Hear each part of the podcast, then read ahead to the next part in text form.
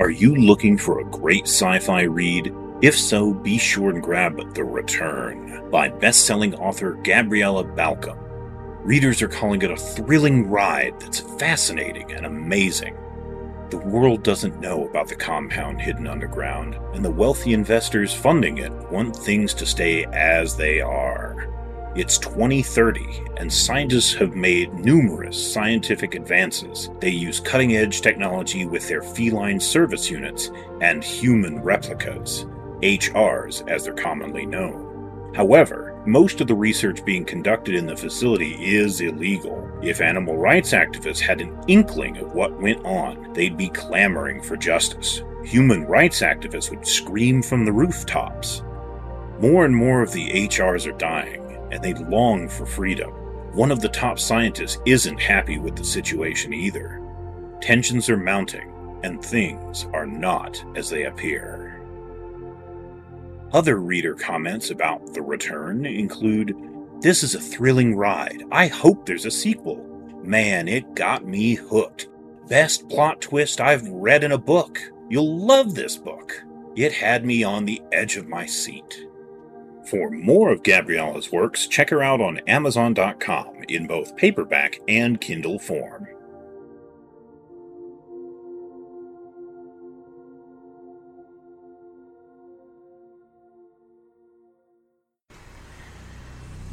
Vampire, werewolf, jinn, phoenix, shapeshifter, and witch. They all came from somewhere. Six humans started the ritual. Six supernaturals walked away. But they left behind the one person who could destroy them all Reese. Now she seeks vengeance on those who stole their power from her body. She seeks her children, for they will pay the ultimate penance.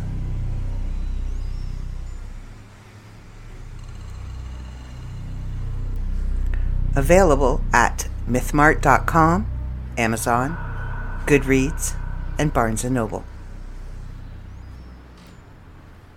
And now, enjoy this free JZO Modcast show.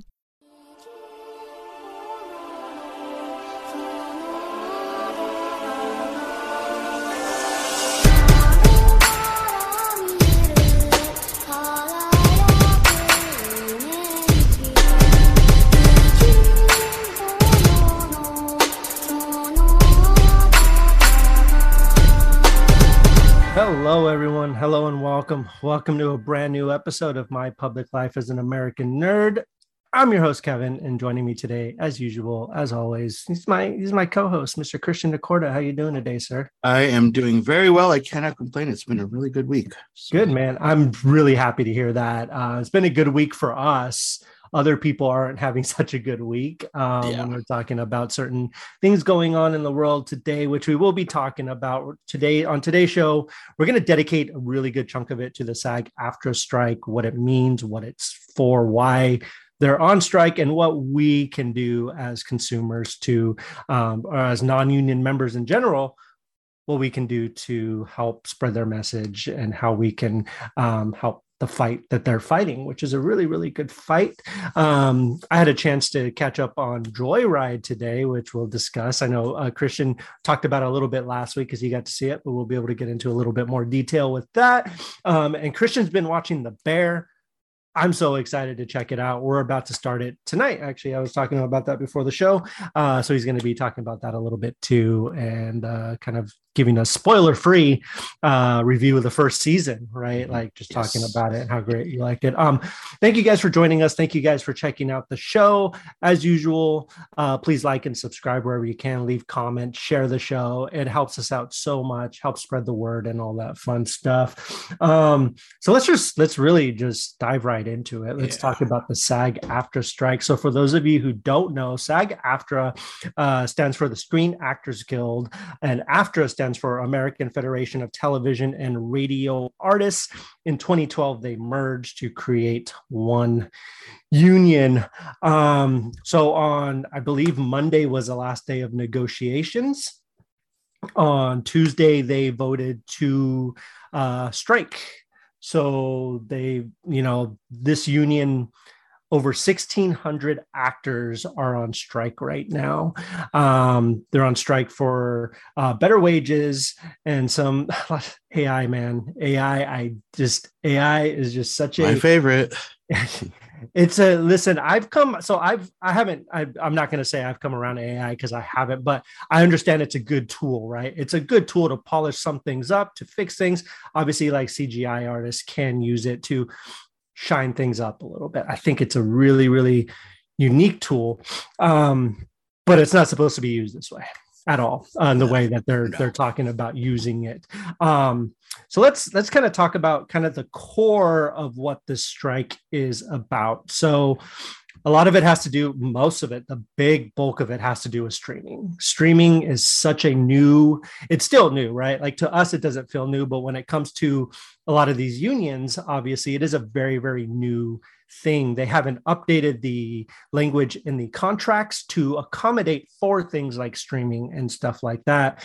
Uh, essentially what it boils down to is they're not getting paid their fair residuals for things that they have started for this these item for these things being on streaming.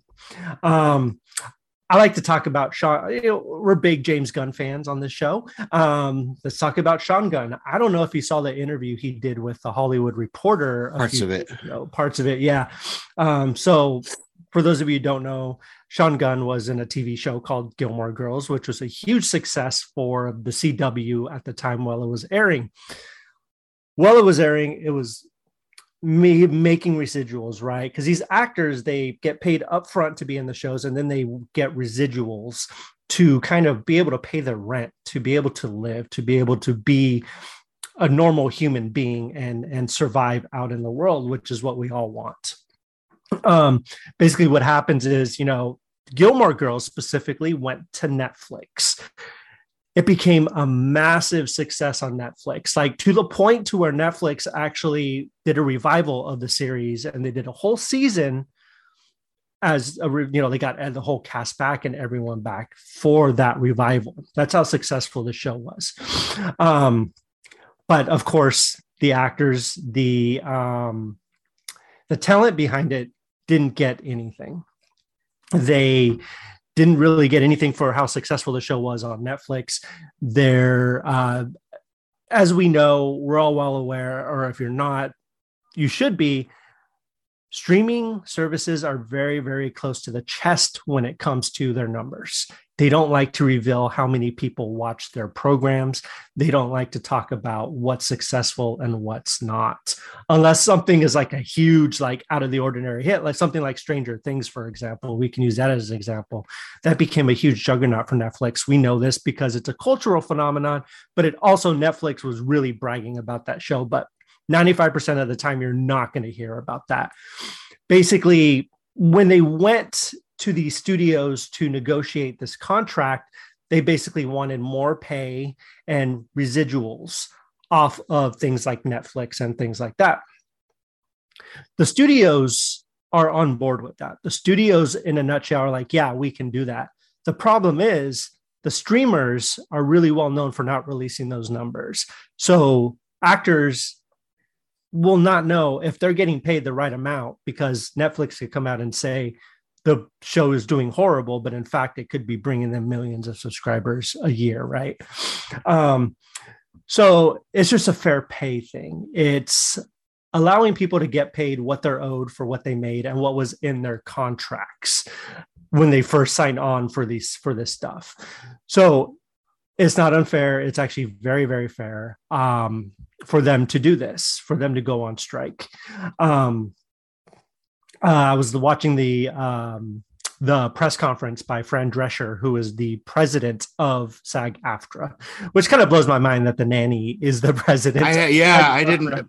If it wasn't for the strike, I would have never known that. Fact. Yeah, like it's insane. But she was just, you know, she was talking about the nanny. Like the nanny was one of the biggest shows in the late was it the 90s, 90s? Yeah. yeah. and it it it has lasted on these streaming services but back then when they signed the contracts it was you get this certain amount for reruns and things like that. This is how you're going to get paid. Now she doesn't see a dime from those residuals from the um, streaming services and such stuff like that. Also what they tried to do a lot of these like made for streaming series. So orange is the new black is a really great example. There was an actress who was on that show. She was showing her residual checks from netflix from the show. I think from the whole six seasons she made like $27 in residuals like from the show. Um uh, including out, for all the episodes she's in. It's insane. So basically what the streamers are trying to do are say hey we're going to give you more money up front essentially and then you got to leave us alone. But that also gives the streamer the ability to go and sell orange is the new black to not that this would happen but they can go sell it to hbo to show on regular programming and they don't have to pay a dime right right so i was reading an article earlier this week about miss marvel is going to be the first Disney Plus MCU show that will be airing on ABC. It's going to be airing like a regular season on ABC. Uh, you know, uh, an anticipation, quote unquote, for the Marvels, right? They're trying to build up the Marvels. So they're going to be showing it on network television. Their contracts do not speculate that. So they're not going to be making any money off of that. No residuals whatsoever. None of the talent behind it are going to be making anything. Disney knows this and Disney is using it to their advantage. Um, so it's just this kind of really, really bad back and forth. And that's the same reason writers are on strike, right? So we have the Writers Guild has been on strike for months. SAG AFTRA just went on strike. So we don't have writers working, we don't have actors working. This also, for the yeah. record, too, I think the last the last writer strike was back in 2007, 2008. Uh, the last time that both SAG and the Writers uh, Guild were on strike together was what was it, somewhere in the 60s or something like that. It's been a long time. 1960. Yeah, it was 1960. Yeah. So, um, you know, it this is this has been building up to this point. Uh, but yeah, let's let's continue. There's I think there's also a lot of like misconceptions about like how people are feeling about this because they're like, oh, it's a bunch of rich actors just trying to get mm. more money. It's so so not that. There's I have mm-hmm. this thing that I want to read from from Please. Nick Pappas. Well, we'll get to that. Um, oh yeah, I'll read it. Okay, so yeah, um, Nick Pappas. I, I saw this because I, I follow Anthony Carrigan. If you guys know who he is, he's NoHo Hank uh, from um the HBO series Barry. Uh, he's fantastic. Uh, but he reposted this is basically a tweet from uh, Nick Pappas. If you want to follow or look up Nick, it's happy at happiness, like happiness, but with a P instead.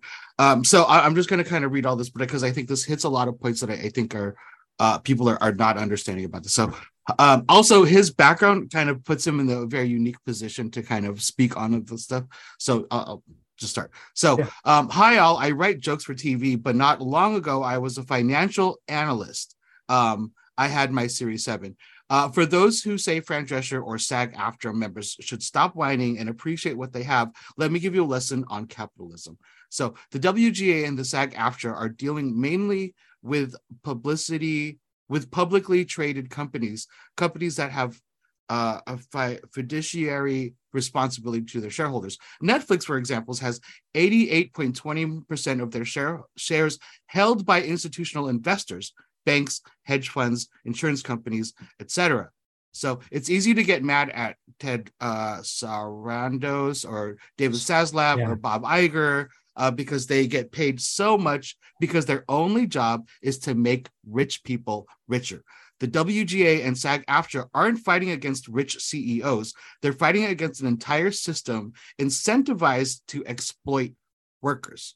Not to mention that in reality, and this is huge, 87% of SAG AFTRA union members don't qualify for health insurance. Mm-hmm. How much do they have to make to qualify? $26,000 annually. That's it. I mean, like, that's it. I say that's it, as in, like, I was talking to Cassie about this. Like, I make more than that in a year, right? Yeah. Like, easily. Yeah. There's no reason why these people should not be making more than 20 easily 26,000 a year at least. So cuz I think when most people think like oh you're a working actor it's like oh you live in Beverly Hills and you're so rich. Mm-hmm. That's almost 90% of working actors in Hollywood that aren't making a livable wage. Right. Mm-hmm. This is I'm not reading this anymore. I'm just talking. So oh, yeah. getting back to this, uh, these are working class people just like you and me. This morning, Netflix's stock hit a 52 week high. They made they made institutional investors alone 106 billion dollars this year. 106 Ooh. billion dollars. Fran Drescher for her entire life is worth 25 million dollars.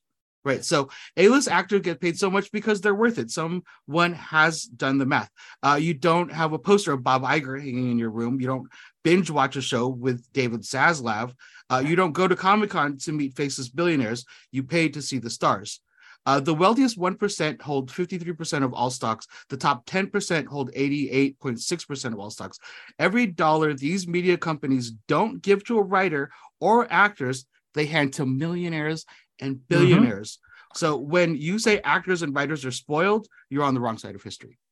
Um, and I just think like those facts should be very widely spread and very mm-hmm. publicly mm-hmm. stated because like I again I think people are just misled to think you know these are working people like any any of us you yeah. know what I mean like that are followed their dream and trying to do something like you know entertain us and you know struggling really really struggling you know obviously having to probably pick up side jobs as well so you know I, I don't ever want to think like oh well they're just a bunch of like fancy rich people that are no. trying to get more. Yeah. Yeah. 100%. And like these, these people, you know, and it's, like like you said most of the guild isn't these higher you know there yes these actors are in the guild but you're not looking at you know people like brad pitt and ryan reynolds and you know like you said Fran Drescher like all these people are they're standing in solidarity for everyone else they're not doing it for them they're doing it for the little people. Well, I hate right. to say the word little people, but, but really, ladder of things, a little people. Um, I, I, don't know if you read the interview with Bob Iger earlier this week. Where, yeah. So, um, so let me just go down this list real quick. So this is the highest paid Hollywood executives in the last five years. I'm just going to go down this quick list. Um, of these people. Uh, so David Zaslav, four hundred and ninety-eight million nine hundred and fifteen thousand three hundred and eighteen dollars. Ari Emanuel, who is um, he is an Endeavor Group. He actually, uh, I was looking him up earlier because I was very curious. They actually own like the NHL, the NFL, like broadcasting rights, all that stuff. Three hundred and forty-six million dollars. Reed Hastings of Netflix, two hundred and nine million dollars. Bob Iger, $195 million. Um, this is per year, by the way. This is this is per year. Uh, Ted Ted Sarandos, $192 million. Rupert Murdoch, course, 174 million. Um, so yeah, those are the main ones I wanted to point out. And Bob Iger was um, had enough like I hate to use it. He had enough balls to come out and say um, their demands are just unrealistic. unrealistic um, dude, like, come on, dude. You make. I was I was looking at someone did the math. Seventy four thousand dollars a day. That's more than I make a year, dude. Yeah. Like, yeah. you're fine, man. Like, you can take the pay cut. Like, I'm not saying they have to do this, but take the pay cut, pay your people more if that's what it takes, right? Like, you're going to be fine. Like, you have your billions of dollars stowed away in some account somewhere. You can do it. And, and that's kind of the attitude that these studios are taking.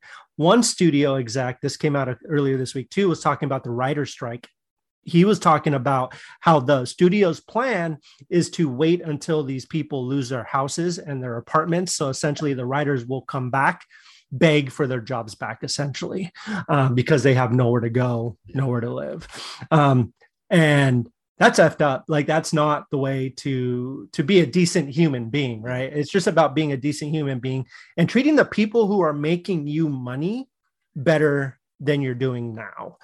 None of these movies would be anything without the of course you got the headliners right? Those are the million dollar movies tom cruise all these guys right? Right um, but then you have everyone else on that set who makes the movie happen, whether it's extras, whether it's the side role, the the waiter at the cafe, right, who's serving Tom Cruise's coffee.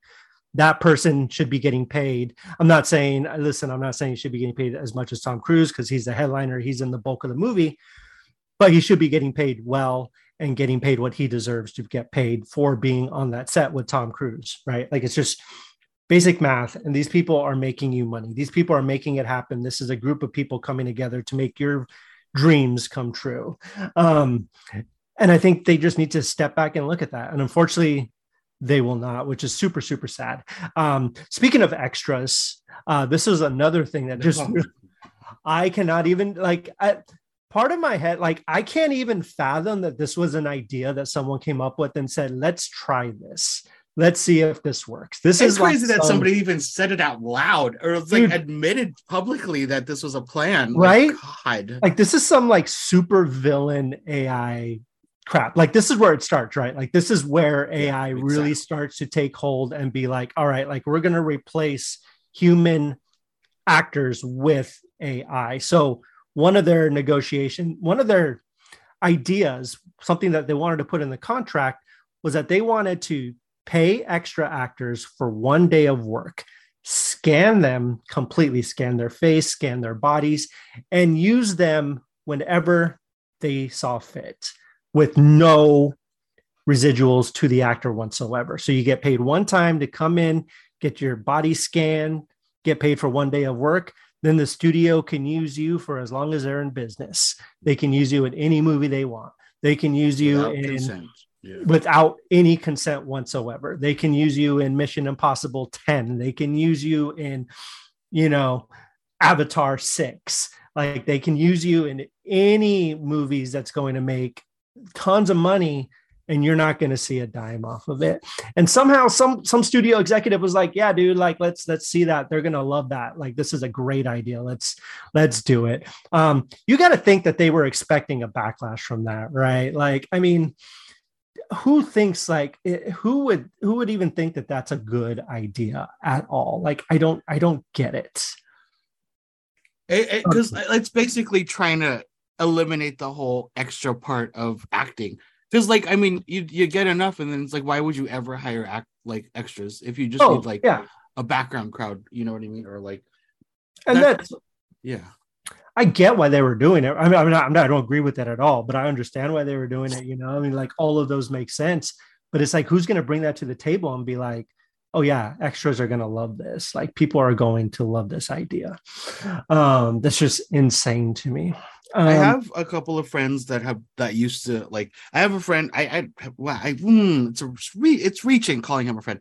Some somebody that I used to know who did um who was in acting and like over the course of uh, us knowing each other, he went from being like a background extra actor to getting like lines and actually eventually being Oh, wow. able to like get into SAG and everything. Um, I, and I have another. I haven't seen her in a while, but she did a lot of like on Westworld.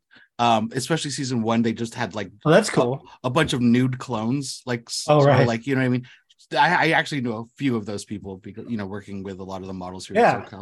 um yeah you know it's it's already hard work right? It's it's a lot of like it's so you might have a 14 hour day.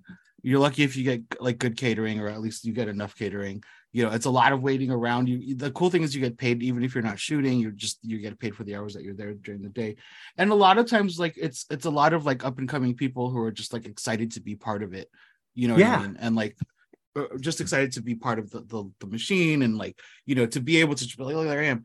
Um so stuff like that it's just it just really shows how little the studios thinks of, of their actors and of, of like the labor that it's necessary to make these beloved things. I think the really shitty thing and I, I just don't understand why this isn't talked about more it's like everything that the studios are demanding if they got their way this just equals equates to a far worse product right? Like poorly 100% poorly written things like eliminating the human touch of even just background stuff like that it's still super widely important. Like like that's how important the bottom line is to to hollywood is that they are absolutely willing to like lose quality if that means that they can make more money. And that's rough.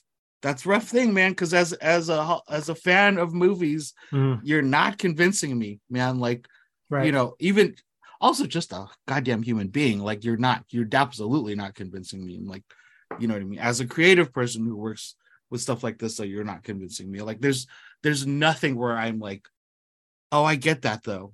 I get that. I understand it's shareholders trying to and it's it's a bunch of executives that are try to project or protect the bottom line maximize profits. But you know i mean this feels like you're it's it's really it feels short-sighted Mhm. uh, because like in the long term, this is going to equal a far it's going product. to be very um so Hollywood's already kind of like so they're already so I, I've talked about this before, but like for the let's talk about the MCU, right? Like we we're fans of the MCU to a certain point. Um, I would honestly have to say that like Ant-Man and and uh, Quantumania was probably my like yeah that was like my line right um and it wasn't because like I don't respect um you know CGI artists at all. Like those guys work their asses off and they do really, really amazing work. So that's not the problem. The problem is storytelling and the way it's written and the way the characters are portrayed and what you're implementing CGI with as opposed to realistic things, right? AI is a tool that allows photorealistic stuff to happen, right? Like I don't even know if it's really been tested like photorealistically, like actually having an actor act. I mean, you've seen have you seen those AI created commercials that people are making that are just like terrifying? Like they're like there's a but like it's like they're just typing a thing into an algorithm. The people look fine, but they're doing all these weird things with their mouths and their eyes. Like they can't quite figure out how to act like human beings. Like AI can't quite understand how humans move, how humans talk, things like that. So I think, you know, the equivalent of, of, of them using AI is going to be like CGI is now, right? Like CGI has kind of taken a point to where people are just kind of, I don't want to say done with it because again, I respect the artists, I respect the people who are doing it, and it has its place. But when you're just overblowing things with just CGI because you could instead of paying for the actual product, it looks fake, it looks bad, and that's what's going to happen with AI, right? Like even with the writing, with the cinematography, everything, it's going to look there's going to be that uncanny valley, right? Like no matter what you do, it's going to be there, like 100%. It's like the opening. Every actor is going to look like the opening of Indiana Jones and the Dial of Destiny, right? He's young. It looks great, and I, I thoroughly enjoy that opening. But if you look close enough, it's super like kind of like weird, right? It's that uncanny Kenny Valley doesn't quite hit 100% human. You know, it's not like 100% Harrison Ford, but you're willing enough to go along with it. How much of that are they going to be able to do before we kind of like i can't do this anymore. I'm done with going to the movies. You know what i mean? Like it's just not going to work just to kind of talk about the, the cgi thing I, I just really want to talk about that I, I know i think we've talked about this implementation of a of not ai sorry of, of cgi into movies and i think it works best when it's really trying to integrate into a lot yeah. of like what you catch in camera. Um, I think especially watching like like and I miss special features. I because I don't buy as oh, many Blu-rays as I used me to, too. but God, it was probably I would say like 70% of the reason why I would go mm-hmm. out and buy physical media was to watch special features. Um yeah, I oh go ahead. Just real quick, like if it's used to enhance like people don't realize how much CGI is used just to enhance the story. Like I, I know it sounds sounds weird as a weird something like Schindler's List, right? there's CGI in there.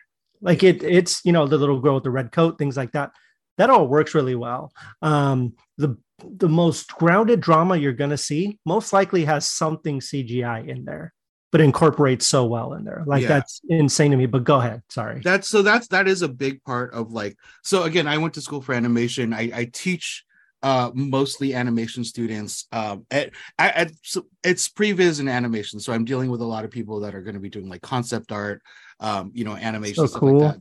Which is which is a lot of fun. A lot of the students that I get will will work at a smaller effects house. So there are a lot of scenes in movies that yeah, exactly, you don't know. Like you see a car peel out and they mm-hmm. needed to add smoke coming out of the tires because that right. wasn't caught on camera. So I think that's where CG is at its best. It's when it's just enhancing the stuff you have in camera when I remember Favreau was talking about it when they were doing the opening shot of Iron Man 2 and and or like any flying shot he always tried to make it feel like there was somebody behind the camera right? Like how it would be if you were actually shooting a plane in the sky. Yeah. So like like I think where it falls flat and where it doesn't work and we're seeing this a lot in the MCU now is when you're making an impossible shot.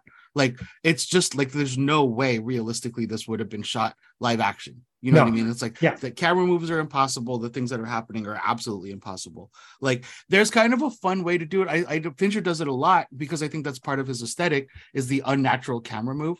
You know yeah. what I mean? And it but looks then, great. Yeah. Yeah, and it looks beautiful because it's so uncanny. But when you push it to the point where it's like you you you're pulling this the audience out because there's like there's fucking no way, dude. What am I looking at? Like, Mhm. sorry, Optimus Prime, you just took me out. So it's like, you know, and I, as a person who like is heavily uh, like, you know, I, I'm heavily educated on like a lot of like the stuff that I, really, really appreciate the stuff. But then I think we're we're getting to that Jeff Goldblum of like we we were doing this stuff, but we've never stopped and asked ourselves, yeah, yeah, we were too we- preoccupied yeah, of figuring out that we can do it. Yeah, I know what you're talking about.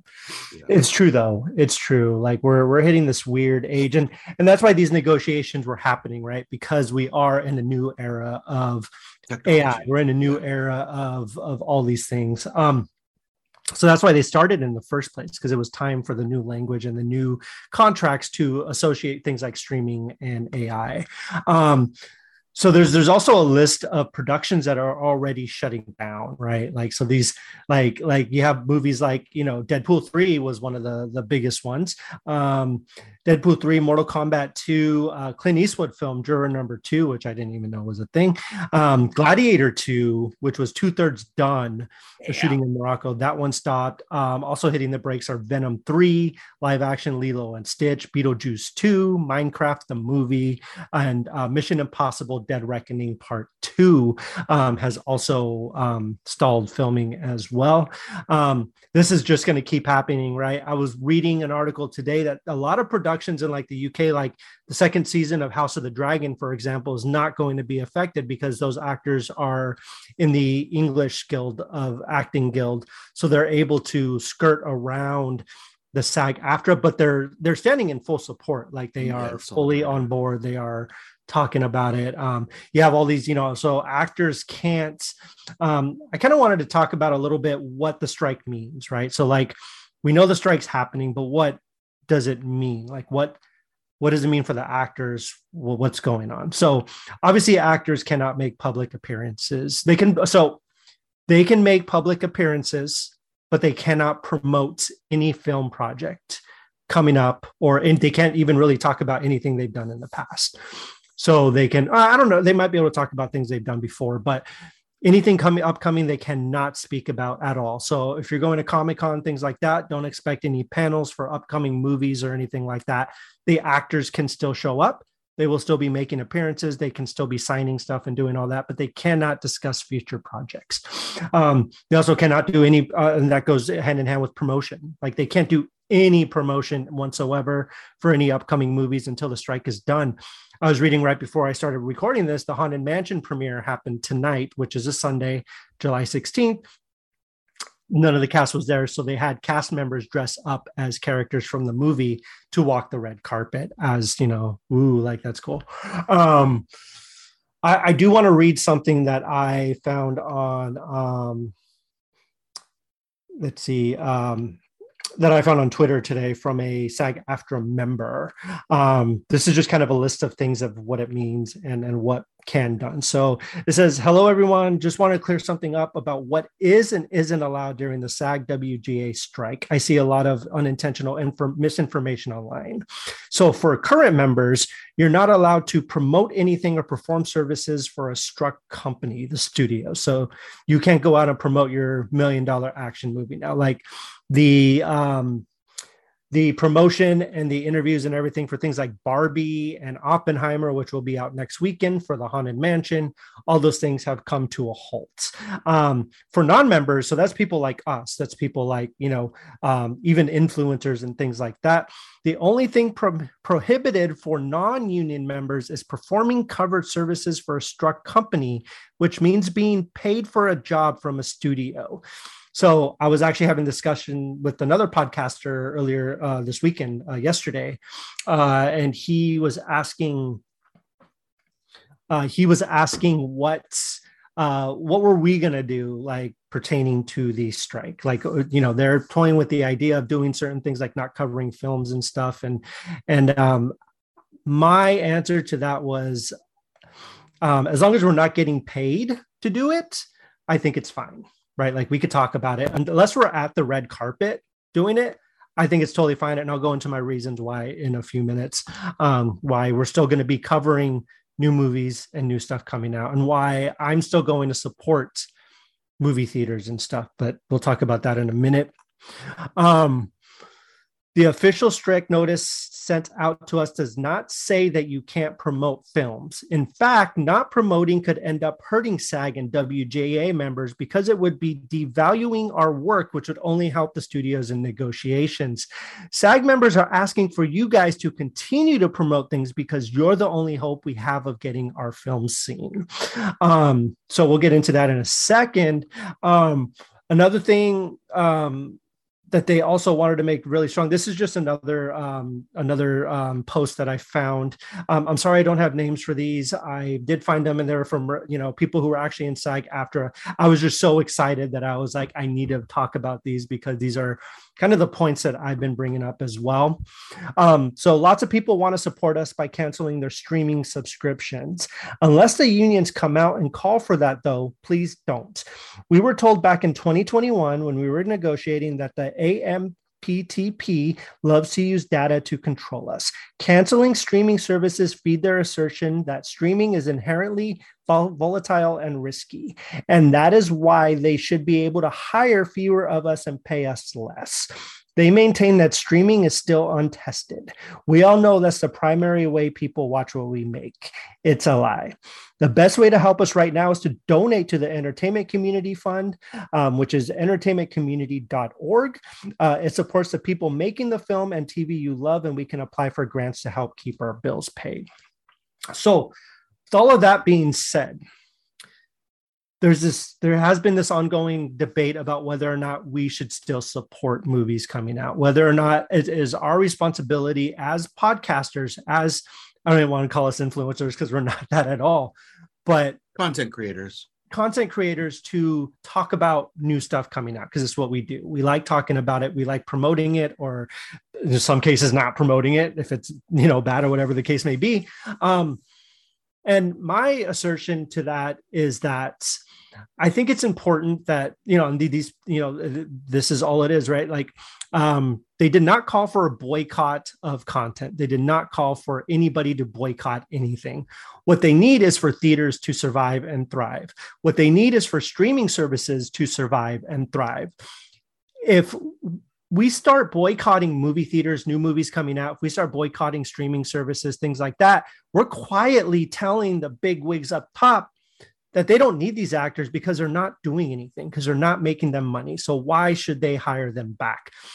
By us going out there and so I got I'm so excited for next weekend. I'm very excited. I am doing um me and uh, one of our good friends Nick is doing a double feature next weekend. We are doing Oppenheimer and Barbie our Barbenheimer weekend. It's going yep. to be amazing. We're doing it on Saturday. It's going to be awesome. People go out and see these movies. Go out. It doesn't have to be Barbie. It doesn't have to be Oppenheimer. Go see whatever you want to see. Go see Joyride. Go see Indiana Jones. Make these studios want these movies. Make these studios think that know that we need these actors. We need this content we need real life people because what happens we don't go see it they don't make money the studios are just like eh we can replace them with ai like nobody wants to see these anyways. No it needs to be the opposite. We need to make their pocketbooks feel like they're dwindling right? So how we do that we go see these really great movies now. Oppenheimer makes 100 million this weekend barbie makes 200 million. These are inflated numbers. I'm just pulling something out of my ass, the studios are going to be like, oh crap, like we really need to get these people back because if we don't, n- we're not going to make money. Like that's just the that's just the bottom line. If if, if we don't have people like Margot Robbie, Cillian Murphy, Ryan Gosling, um, all these you know Harrison Ford, Tom Cruise making the money, they're they're not going to have any money right in the future.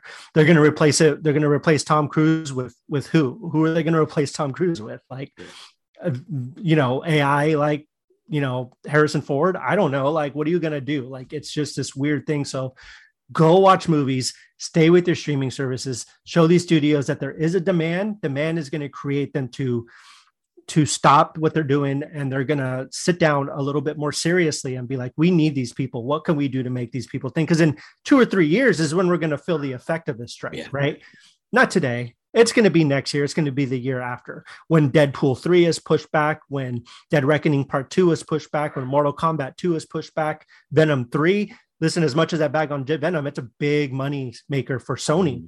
That movie is pushed back. They're not going to make any money next year because they decided to, to lead these negotiations on as as much as possible.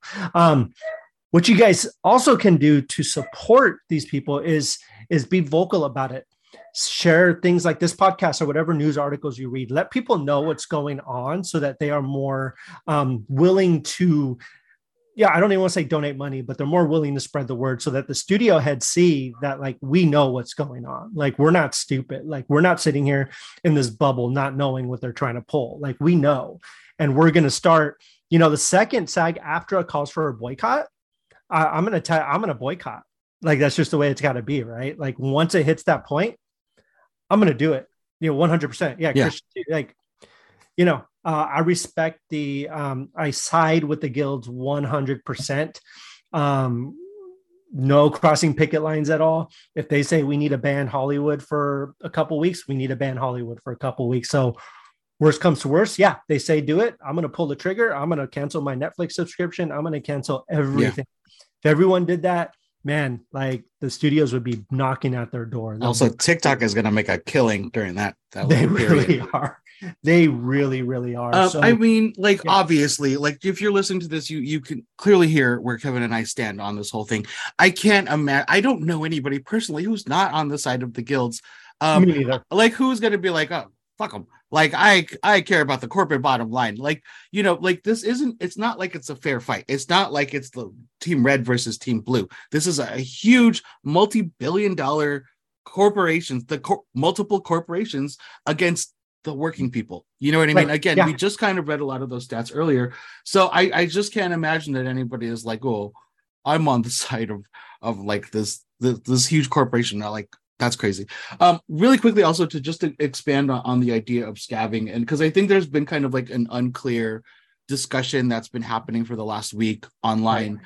Um, I think SAG AFTRA just just released their official. I don't have it on me in front of me. I just saw the, the TikTok I think a couple of minutes ago, uh, but they officially like uh, posted their stance on it. So there's a lot of like content creators who are not SAG that are kind of filling in the void. Corporations are looking for these people because they they're not something, but they're looking for people to cross the picket line that aren't mm. going to be bad. SAG AFTRA has publicly stated this, and they've said it again in this their big release that like if you are a, like an aspiring actor who's not SAG, and you cross that picket line to break in or like to accumulate your bag or something, you are not going to be eligible for SAG AFTRA when all of this is done. So you're really going to screw yourself over uh, by doing that. Um, it's basically like if anybody is coming into like fill the spot, like just what you said about that premiere, uh, that Disney premiere where they ended mm-hmm. up using like a bunch of like Disney park cast members. Like it's kind of questionable. Is that considered scabbing? Right. You know right. what I mean? Like um eh, but Filling it's again talent. right. So it's it's again it's uh uh it's not a boycott as of yet right, right. so th- there's no there's no call to stop anything or not support everything. Again the best thing that we can do is still support them because we need to show the studios exactly like why. Like it's okay let's just talk about this. Like right why why is it that jurassic park is so beloved to so many people? Why is it that Terminator is so beloved? Why is it that Star Wars is so beloved to people? Is it is it because of like the actors, the beloved, the amazing uh, you know, job that they've done on screen? Is it is it the amazing writing or is it because of that billion dollar corporation that like, oh, I want to oh, see right. this because it's a Disney movie? Right. Like, no, that's not why we watch or remember anything. So hmm. for them to think that like the actors and the writers don't deserve that, it's the craziest thing. It's like Completely, it doesn't even yes. make sense. Like who who are you trying to fool? Like yeah. who are you trying to convince? I don't I don't understand. No, one hundred percent, and that and that's that's exactly it. Like it's the talent, it's the right. writers, it's the the that's the heart of it. It's not because it's a Universal movie or because yeah. it's a Disney movie, right? Like it's because it looks good and yeah. people really really gravitate towards that. Um, I do want to do a quick shout out. Um, so I don't know if y'all are. I'm sure you are, but I'm pretty sure most of you guys are. Are uh, Adam Conover, which I'm sure you're aware of. He's uh, Adam ruins everything. Yeah. Um, he's a really super talented guy. He's out there too. He's in the field. He's striking for the writers and yep. SAG. He's on both ends. Go follow him on Twitter. Um, he's got some really, really great insights on the situation. He's a really, really smart, very um, personable guy. He's listed all these things. You know, this is where I kind of went for a lot of my information as far as the strike goes, what we can, what we can do, what we're supposed to be doing, things like that. Um, he's a good source of information. So yeah. definitely go there. He links a lot of stuff too on his Twitter, a lot of interviews, a lot of stuff from SAG AFTRA themselves. Um, so he's he's just he's he's one of my favorite people in general. Um, but go follow him on Twitter. He's got some really if you're interested in learning more about the strike and actually being on the front lines and and learning. Um, another thing you can do if you live in LA or New York, you can actually. So please, please, please, please, please. First of all, please do not use this as the opportunity to go down there and meet your favorite celebrity and try to get a picture and autograph. Do not do that. Um, there have already been instances with people trying to do that. Do not do that. Um, but you are more than welcome. They even say it, you are more than welcome to get your picket signs ready and go picket with them. If you're down there for the cause and you support them, go down there, let the studios know you know the more the merrier right the more people they see striking the more yeah. Hopefully fingers crossed it changes things who knows but um you can also yeah. if you're in the area stop by Costco get like a 24 yes. pack of water bottles yes. grab some like pre-packaged snacks it's really hot down here right now so you know these people are, are picketing uh for for a lot of stuff in the horrible weather so like you know yes. that that would be very helpful and like much appreciated uh, absolutely yeah 100% and and and again you know i i know i said don't go down there to meet your favorite celebrity and just get an autograph or whatever but who knows you bring some donuts and some some water who knows what who might stop by and say hey to you you know so like seriously like go out there, support them if you can. Um, it would mean a great deal to them. I know it would. Um, I follow a lot of actors and stuff on Twitter and stuff like that. Um, and they're super grateful for any support and even just boosting the message on social media, like letting them know you can use hashtags. Um, you know, one of the main hashtag that they that they request that people use is SAG AFTRA strike. So hashtag S A G A F T R A strike and SAG AFTRA strong as well. So you yeah. can su- show your support by tweeting that, and that goes straight up to the studio. So hopefully the mm-hmm. studios will see that. Uh, you can also donate. Listen, and again, we've talked about this, right? We're not donating to the billion dollar actors out there. We're not donating to Meryl Streep, right? Like we're donating to the below the line actors who can't pay their rent because they can't even work right now, right? So it's kind of this double-edged sword where they're doing a good thing, but it's also and I don't mean this in a bad way, but it's also forcing people who would be able to get jobs right now not to be able to get jobs. So they're out there striking instead and they're trying to make ends meet. So if you can, obviously a lot of people are struggling right now. I, you know, we all are. But if you could don't do anything, go help them out, go raise their voice, let them yeah. make be heard. Yeah, Kevin mentioned earlier that there's there's basically a fund. Um, basically, what the union is doing is is obviously like during we don't know how long the strike is going to go, and I, I think this is a little bit tougher for maybe a lot of the writers, but all of them it's the sucks. So there is like a fund if people get to a point where they aren't able to pay, like let's say rent or have to mm-hmm. do stuff like they can pull from the fund.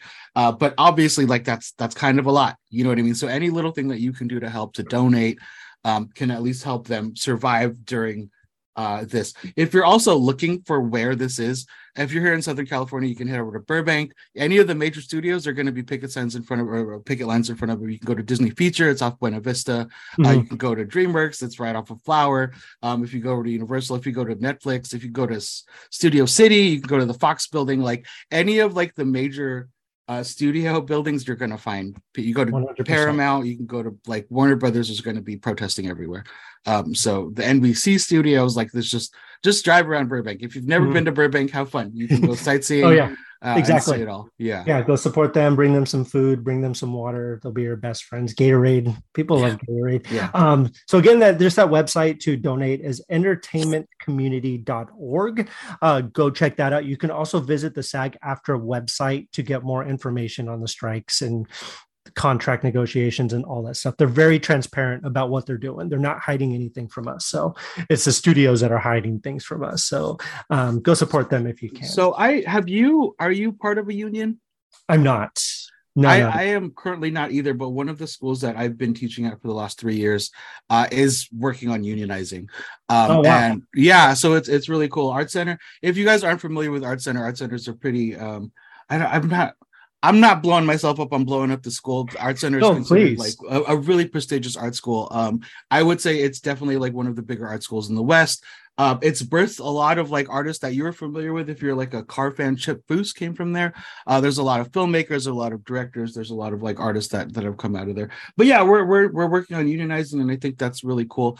Um, I, I it's kind of a weird thing for teachers to to unionize because especially in the college level because I, I don't even know how I feel about like tenure uh because I think that's crazy. But anyway, anyway, Mhm. anyway.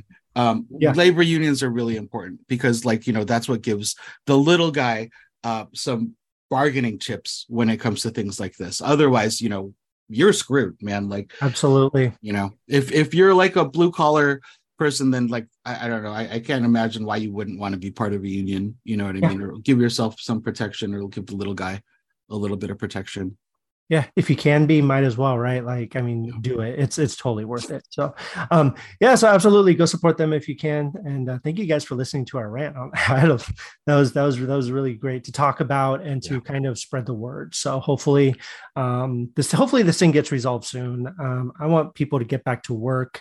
Um I do think that the SAG one is going to be resolved before the WGA, unfortunately.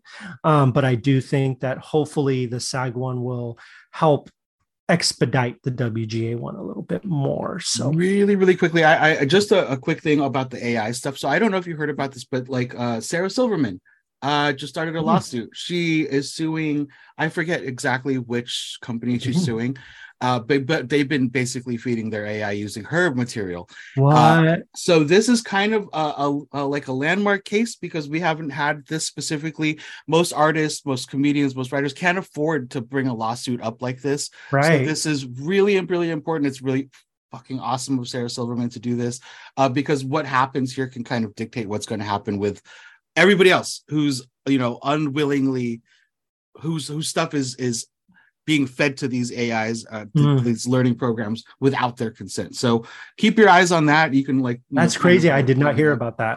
yeah I, i'm excited I, i'm a fan of sarah's i've been a fan of her Oh, for a long great. time so she's so funny um but yeah and like this is really cool of her to do so good luck to you She's, she's very, yeah. Good luck, Sarah. Uh, like we know, first name basis. Yeah Good luck, Miss Silverman. Um, Yes, I uh, so just real quick story about her. I um, we went to go. Me and my wife when we were living in LA.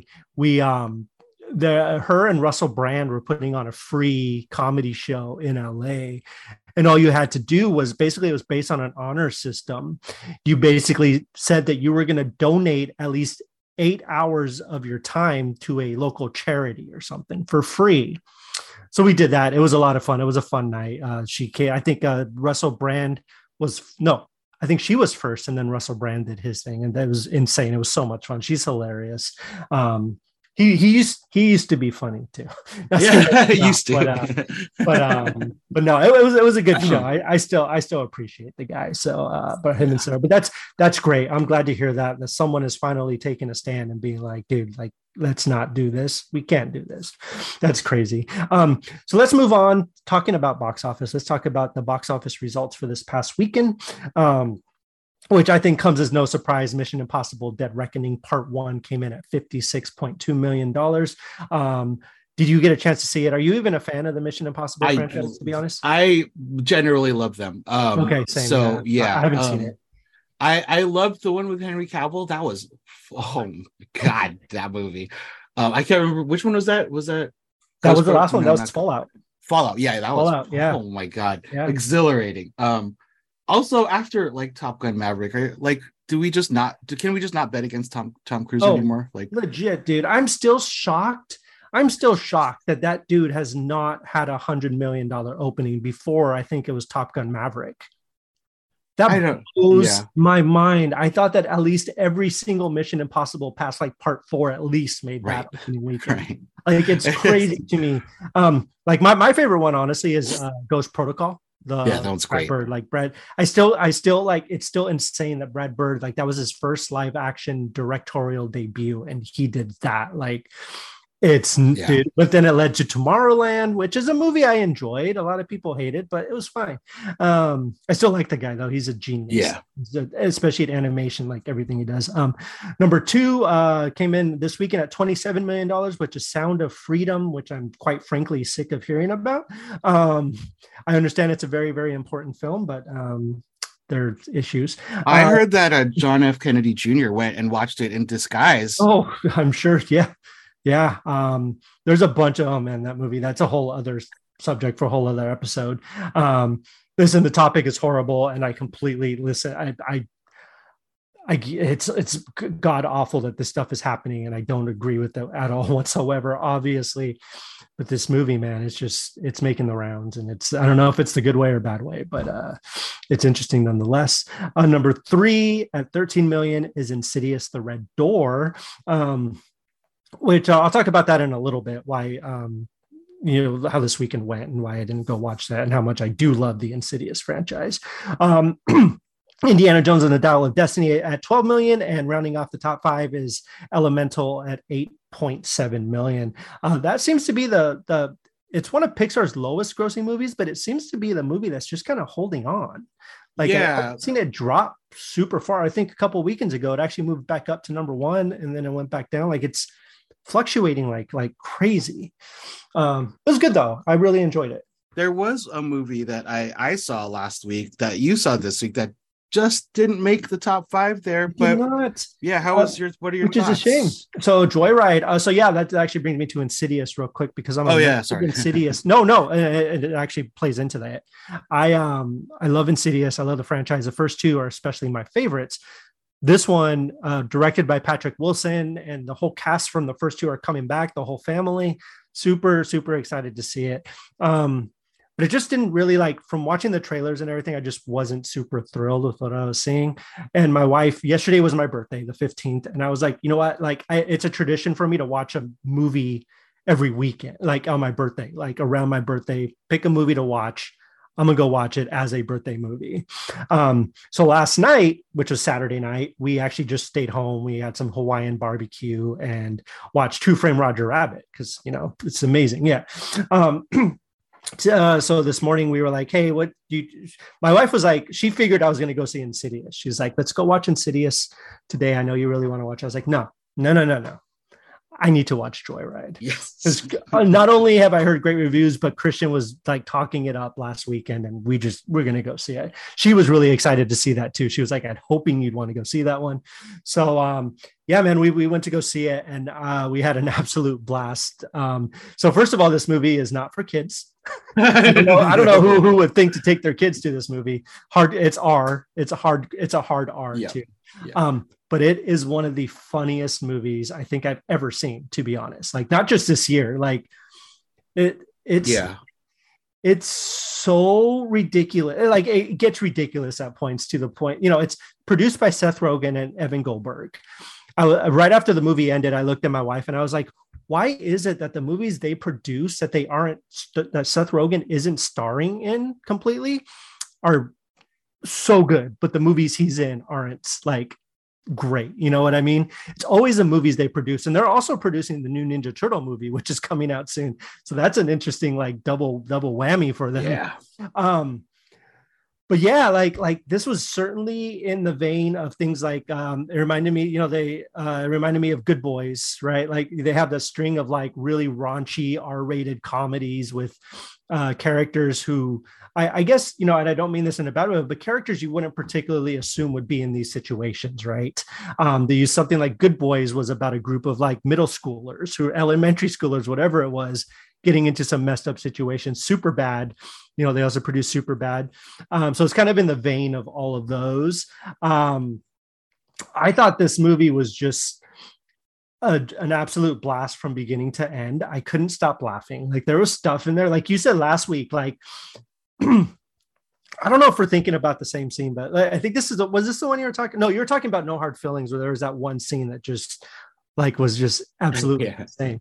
Um, but uh this one just had some of the most like just insane the scene on the train like the, you see it in the trailers and it's so funny in the trailers but when it's happening in the movie oh my god. you're just watching stephanie Hsu man she is comedic genius in this thing like she is so the dragon tattoo I, I will give this to Stephanie Hsu. I commend any comedian who has no shame level. Like they Oh, will yeah. do anything for a laugh. Stephanie Hsu, right? Any, all of them, all of them. Honestly, like God, that whole cast. the whole cast uh, ashley park stephanie Hsu, sherry cola and sabrina wu were the main um, kind of the main four girls um, sabrina wu she's one of my favorite things ever deadeye i thought she was just hilarious like i oh my gosh like she made me laugh every time she popped up. I was so happy to see her every time. And and this movie does this thing like we were talking about earlier where you're just so you're crying with laughter like literally your tears in your eyes and then it hits you with this moment that you're just like then you're crying from just like being sad. And like it's just this this moment that just really really gets your heartstrings and and just really gets gets you going. And um just a wonderful movie. Like i i I I absolutely lo- I I I, I don't want to spoil it too much or get too raunchy on here because there's a, a lot of the stuff that I thought was super funny was the stuff that I sh- probably shouldn't talk about on this podcast. Um, but like the stuff with the the pills, you know, when she was talking about how she gets very horny when she's on cocaine. Um, and uh, that whole scene at the hotel where they were all hooking up with the Oh different guys God. and then at the end they all all the dudes are like injured and they're part of this basketball team and it's just the funniest thing i'd ever seen in my life just the the comedic writing on this. There's there's at least three times in the movie where they know they know this is the Oh, golden scene, and yeah. it just crescendos. Like it's going, and you're like, oh, this is funny, and then it starts to get funny, and it just gets faster and faster and funnier and funnier, and you're like hyperventilating. You you're laughing so hard sometimes you kind of miss a couple of jokes because they're coming so fast. But yeah, uh, 100% but it also just like more reason to watch it again you know? It's yeah it's great. We we've we're kind of in this like you kind of realize it's been a little while since we've seen raunch comedies like this. It has been. Um, and like this year for whatever reason we get two female led raunch coms uh that were both fantastic. I i do have to get, put my hat like joyride I, I found to be like the funnier one of the two i hate comparing but yeah absolute like blast. Um you're you're not going to be i can't imagine. Oh, however kevin you did mention that a couple people walked out on your watch on your a couple view. people did walk out and i think i think i honestly think it just got it got too much. Like it got to the point to where some people just couldn't handle the raunchiness. Um and that's what it seemed like. And uh the stuff they walked out on was just it was gold. Like it was comedy gold. Um the movie's directed by Adele Lim, who's a who's a screenwriter generally. She actually wrote Crazy Rich Asians.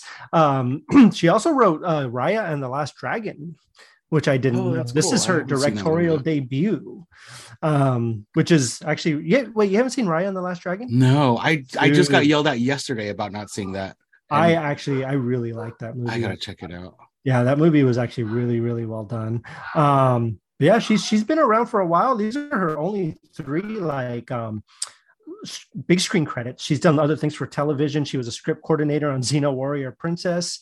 Um she worked a story editor on a bunch of shows las vegas one tree hill uh life on mars life unexpected missing um reign uh, lethal weapon dynasty but yeah, this is her directorial debut, and I think she did a fantastic job. Um, I think the ideas, the themes of kind of trying to find where you're where you're from and who you are um, were really great. Um, there's one scene that made me laugh towards the beginning. Um, so th- this movie, it it it it it just goes for it, right? Like it doesn't hold anything back, and that's one thing I loved about it. Like it's not afraid to make fun of anybody and everybody. Like it's just it's just great. And you know, and I don't say this in a bad way at all, but you know, white people and them trying to be, um, you know, hip and cool and be. It, there was a huge emphasis on the boss trying to be. He's like, no, I'm totally not that way. You know, I'm an ally." Fired. I'm not. I just I hired a straight white guy last week or whatever there was a scene where like they were talking at the beginning at the racquetball court and she's like and the dude was like he said something and and then uh, there's a character named kevin in there and kevin's like apparently we can't say anything. And the boss just starts yelling. He's like, Kevin, shut up, blah, blah, blah. yeah. That was so funny. Um, and it just like, you know, at the beginning at the playground when they first meet, they're like, Is your daughter Chinese? And the family's like, Yeah, why are you asking us? And then you find out, you know, they have a an, an Asian descent daughter who's been adopted, and they're trying to find someone like her, you know, for her to be friends with. Um, but I really enjoyed it. I, you know, I love movies like that that just aren't afraid of like pushing these buttons and making fun of things, but it's all done in a good-hearted way, right? Like it's never done to be mean.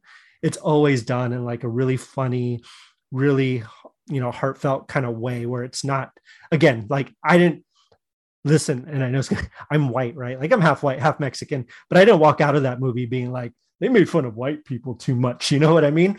Like I was like, yeah, white people suck sometimes. like that's the way we are. Like, but you know, it takes that kind of stand, and I think that's really, really great. I think that's really funny. Um, I do want to talk about this really quick because you brought up the yeah. opening of Joyride. Uh, back in like 2006, I wrote a comic book. I never finished it, um, but I, I, my main character was a like young Filipino girl, and it, it basically took place in like the 80s and 90s. So right. I just wanted, I, I, could use it so I could like implement my life into it, and if I aged her up, I didn't have to go into the future.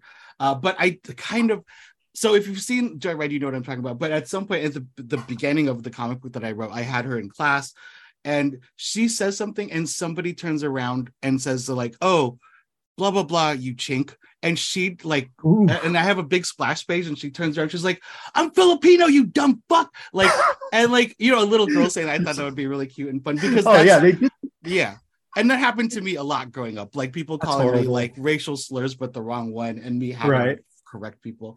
Um, ridiculous. So like that happens in Joyride. She he, there's mm-hmm. some little boy that comes up. and He's like, "Oh, the, the slide's not for ching chongs," and he gets punched in the face. And I was yeah, like, "You should have." Great minds think alike. I love to yeah. see that on film. That's really good. He gets punched in the face and then kicked. Yeah, by the kid on the swing, which I it's, thought was and it's Hilarious. comedy violence and it's really done it's really cute because it's little kids and she's like do you want to be best friends? Right out it's so cute. So um, good. Yeah that whole really opening was adorable. Like i was like oh my goodness they're so cute. Um, um, yeah. yeah absolutely 100% go check out joyride. Um, i would uh, highly highly recommend it especially if you're looking for some good laughs and you're not afraid of a little bit of raunch like a lot raunch yeah. Um, go check it out. Also like being a, like a, an asian person by the way i'm filipino if we're, if we're being yeah. very specific i'm filipino. So when you fill out those paperworks i always used to put in before there was a filipino thing to actually fill yeah. in i used to say pacific islander. I've been corrected and i i guess the filipinos are not considered pacific islanders we're considered asian um, oh, so oh, wow. if, if it's I'm either Asian or I'm Filipino. Anyway, um, one of the things, and I, have kind of talked about this before, and I'm sure this is something that a lot of you people who are listening to this can relate to. I am of Filipino descent, but I was born here in the States. I'm mm-hmm. American. I'm, American. I don't even speak another language. I probably look like that. I've also right. been told by people like, wow, you have you speak very good English. Oh my like, gosh. Well, I I hope so because it's the only goddamn language I speak. Um, so oh my god. So the, the problem is like when I'm here in the States for the most part, when people see me, they I don't I'm not seen as an American, I'm seen as a Filipino. Mm-hmm. And if and I've been to the Philippines so, and I've been around Filipinos and I'm not considered Filipino when I go that there. I'm considered American. So I'm never I'm always like on the cusp of cultures. Right. And that was I, kind of the thing with this movie, right? And I loved that they yeah. they kind of addressed that because it's such a unique perspective, but it's also like a, a, a very broad, like a lot of people can relate to that. You know what I mean? Mm-hmm. Like that idea of like cultural identity. Um is you know it's it's cool that it's being spoken about um, that is great. No, that yeah. is really really great. And I, I don't I don't feel the because I I pass as white. Like I'm not gonna lie, mm. like um, I pass as white really well. But like I'm really really proud and like really happy about my Mexican side. But I know if I go to Mexico, like there's no way. Like it's like, dude, you're not you're not Mexican. Like I I think this is so. I don't know if you, but I don't think I've ever talked about this, even like with friends. There were times when I was like really young, like a kid, where I was like, I wish I was white. Um, and then I, I, remember I got a little bit. I like I was like, if I could pick my dad, he would be Joe Montana, and Cindy Aww. Crawford would be my mom. Um, and then I got a little bit older, and then it was like, I wish I was black. Uh, for sure, right. I, I, was was black. Uh, but like it, it wasn't until I got into like you know junior high and high school where I could actually you know be comfortable and then also be proud of like who i am um so it, it's it is it is kind of weird that like i don't know you know when you're a little kid and you don't understand things. I don't know where i was going with this. I think i just no I, I, no I, yeah no it's it's a it's a complicated relationship i think we you know a lot of people have with where they're where, where they're from versus their i guess their nationality versus their their uh, right. uh, heritage, right? Like right. it's that weird kind of balance. Um, I've kind of realized that I'm I'm very very happy with being Filipino in you should California. Be.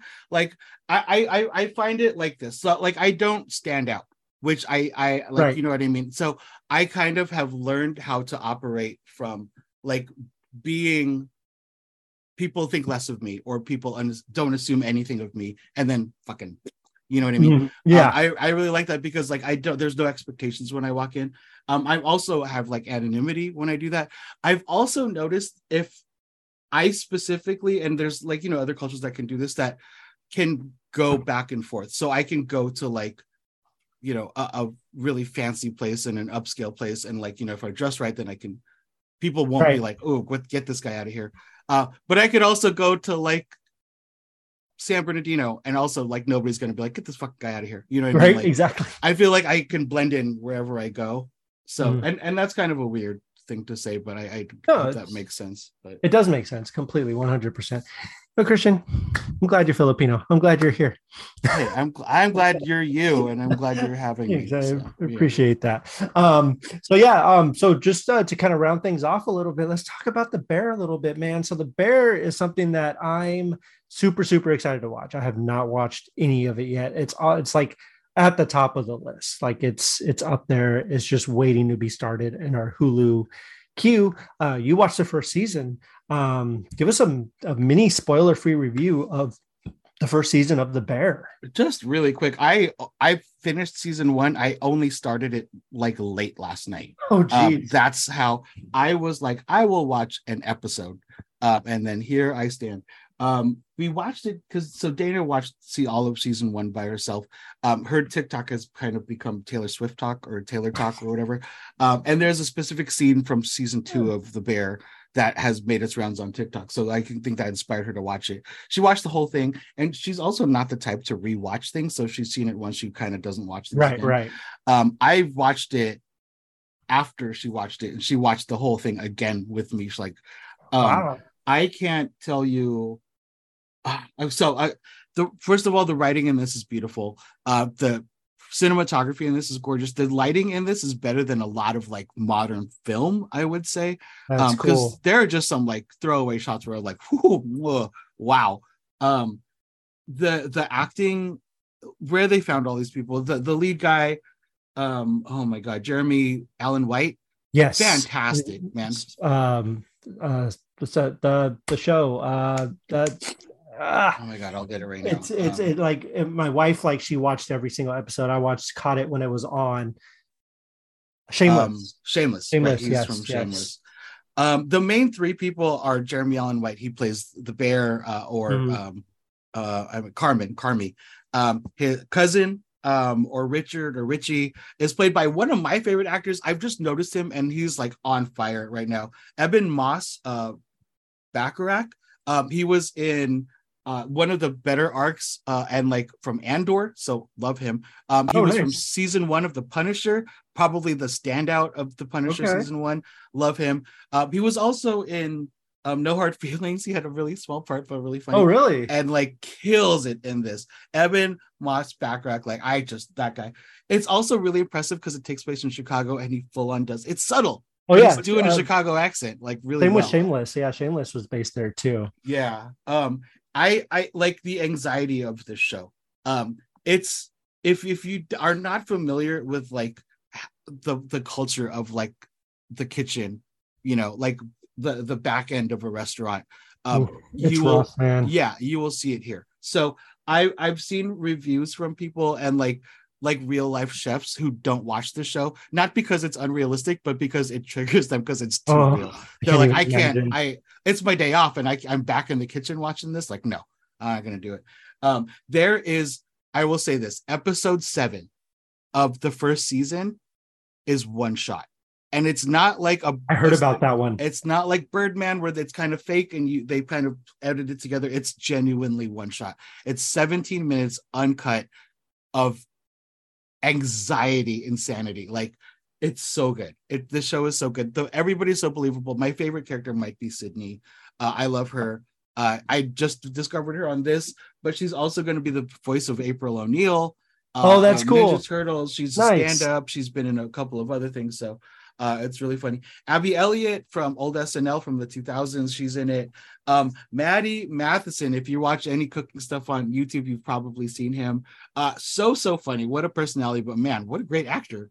Yeah. Uh, oh yeah. So, yeah. Um, there's uh, Marcus is one of my favorite characters. It's just you'll love the cast, even the people you're supposed to hate, you still love them, which is one of my favorite things. And they do like my favorite thing in writing is where the characters uh flaw or like the the flawed characters come. It comes from their strength, right? The thing that makes them such an amazing character Right. is also their flaw.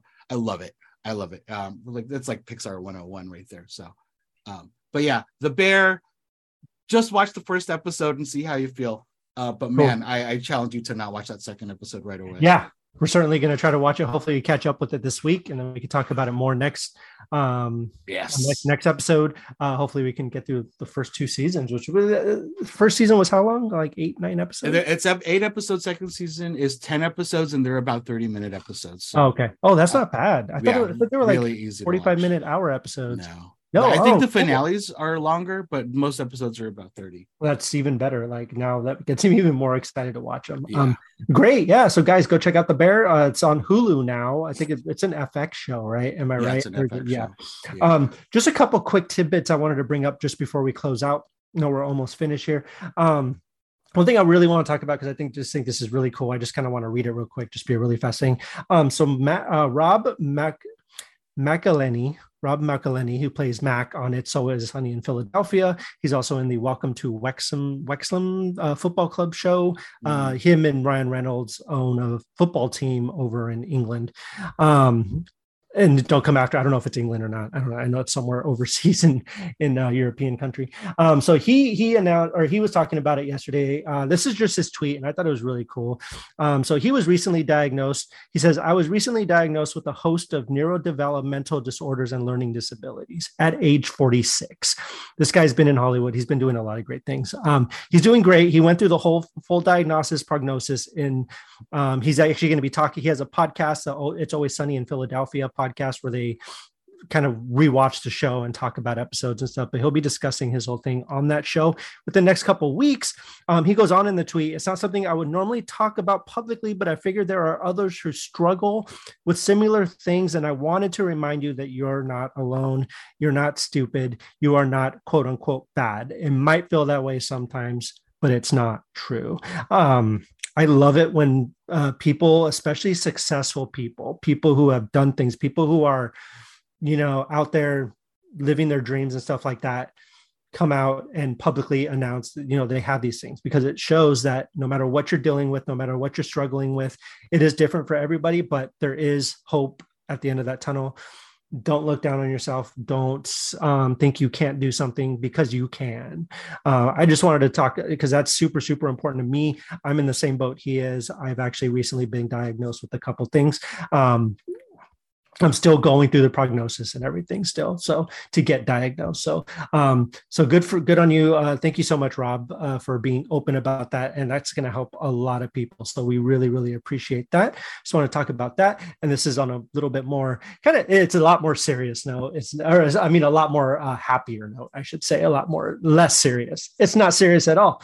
Um, so I'm a huge fan of Disney parks. I love Disneyland, all these things, and I just like to give people the heads up. So in case you guys didn't know, um, the Haunted Mansion is actually going to be closing August 14th to make way for the Nightmare Before Christmas um, layover. So, uh, which opens September 1st. Um, so just letting you guys know anyone making plans to go to Disney parks like we are, we will be there on the 17th.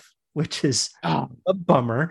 Um, missed it by three days because it's my favorite ride there, but um, we're gonna miss the whole thing. So, um, but yeah, just want to throw that out there. And it's kind of a weird timing yeah. Sorry. If- uh, My, I'm just curious, which which haunted mansion do you prefer? Do you like the normal or do you like the nightmare?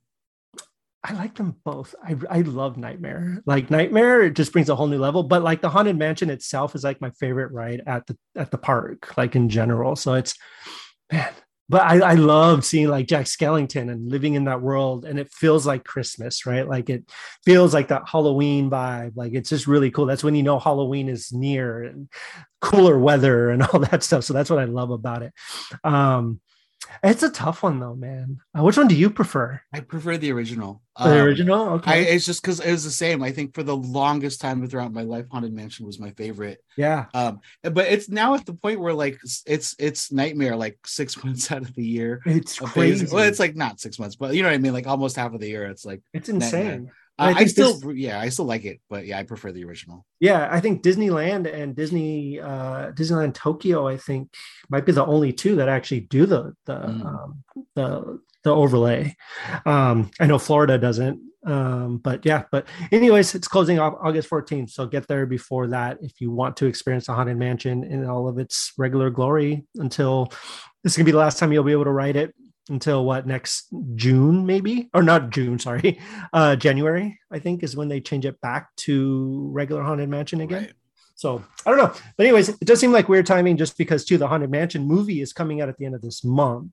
Yeah, and they're going to be shutting down the ride for to turn it into it just I don't know. It's just weird timing. It just seems super odd. But anyways, Thank you guys for checking out the show. Thank you guys for hanging out with us. Christian, thank you so much for being on. I really enjoy talking about all that stuff. And hopefully, hopefully next week, by the time we do this again, the oh, fingers crossed that the um, everything's resolved as far as the SAG AFTRA goes, at least, and they're able to move on and do their thing. Um, otherwise, we'll be talking about that again because I'm sure there will be stuff coming out throughout the week if it's not um, solved, um, resolved. Um, but thank you guys for checking it out. Remember to go check out those websites and uh, donate if you can. Help them out. Go down there. Um, yeah, go go help them out down there. They can really use it. So. Uh, I'm excited for our uh, Oppenheimer Barbie double feature next weekend. Yes. So much to talk about on Sunday. Holy Dude, crap. It's going to oh, be great. Man. It's going to be great. I'd love to know what you all are going to watch, what you all are excited about. Please let us know in the comments. Um, and yeah, we will see you guys next week. And uh, yeah, you guys have a good night. Take care of yourselves and each other. And as usual, stay nerdy, America. Bye bye.